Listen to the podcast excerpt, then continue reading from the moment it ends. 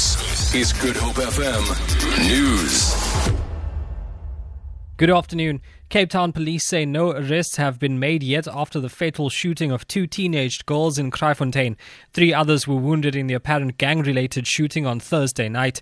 17 year old Keisha Manuel and 16 year old Nikita Holly were gunned down near their homes while walking to a nearby shop. The girls were learners of Scottsville High in the area. The injured were admitted at a nearby hospital. Police spokesperson FC van Wyk says they've opened a murder and attempted murder case for further investigation. They're appealing to anyone with further information about the shooting to come forward or call the Crime Stop number at 08600 10111. A memorial service will be held tomorrow for eight young women who died following a stampede at a Khayelitsha tavern last weekend. Six died on the scene and two others on the way to hospital in a car collision. Police say the victims were between the ages of 15 and 23. Dates for the burials are yet to be announced.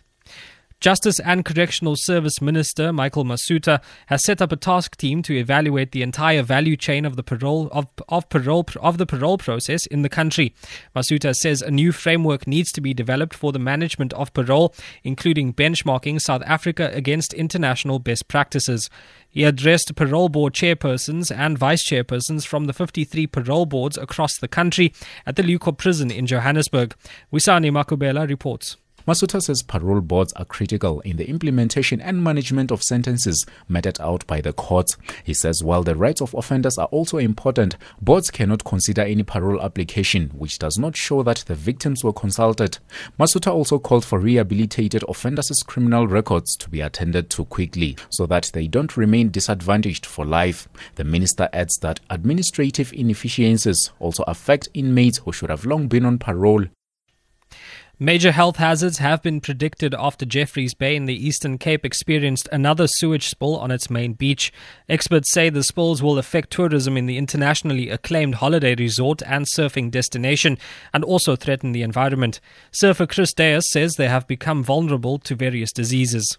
We spend a lot of time in the water, so yeah, we're prone to ear infection and E. coli, so it's not a healthy situation at all. We've called them time and time again to come and fix it up, but it's just there's no response. So yeah, it's it's really really unhealthy.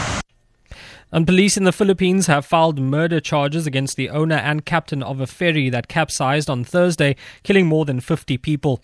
Michael Bristow reports. The ferry overturned shortly after leaving the port of Ormoc in the central Philippines.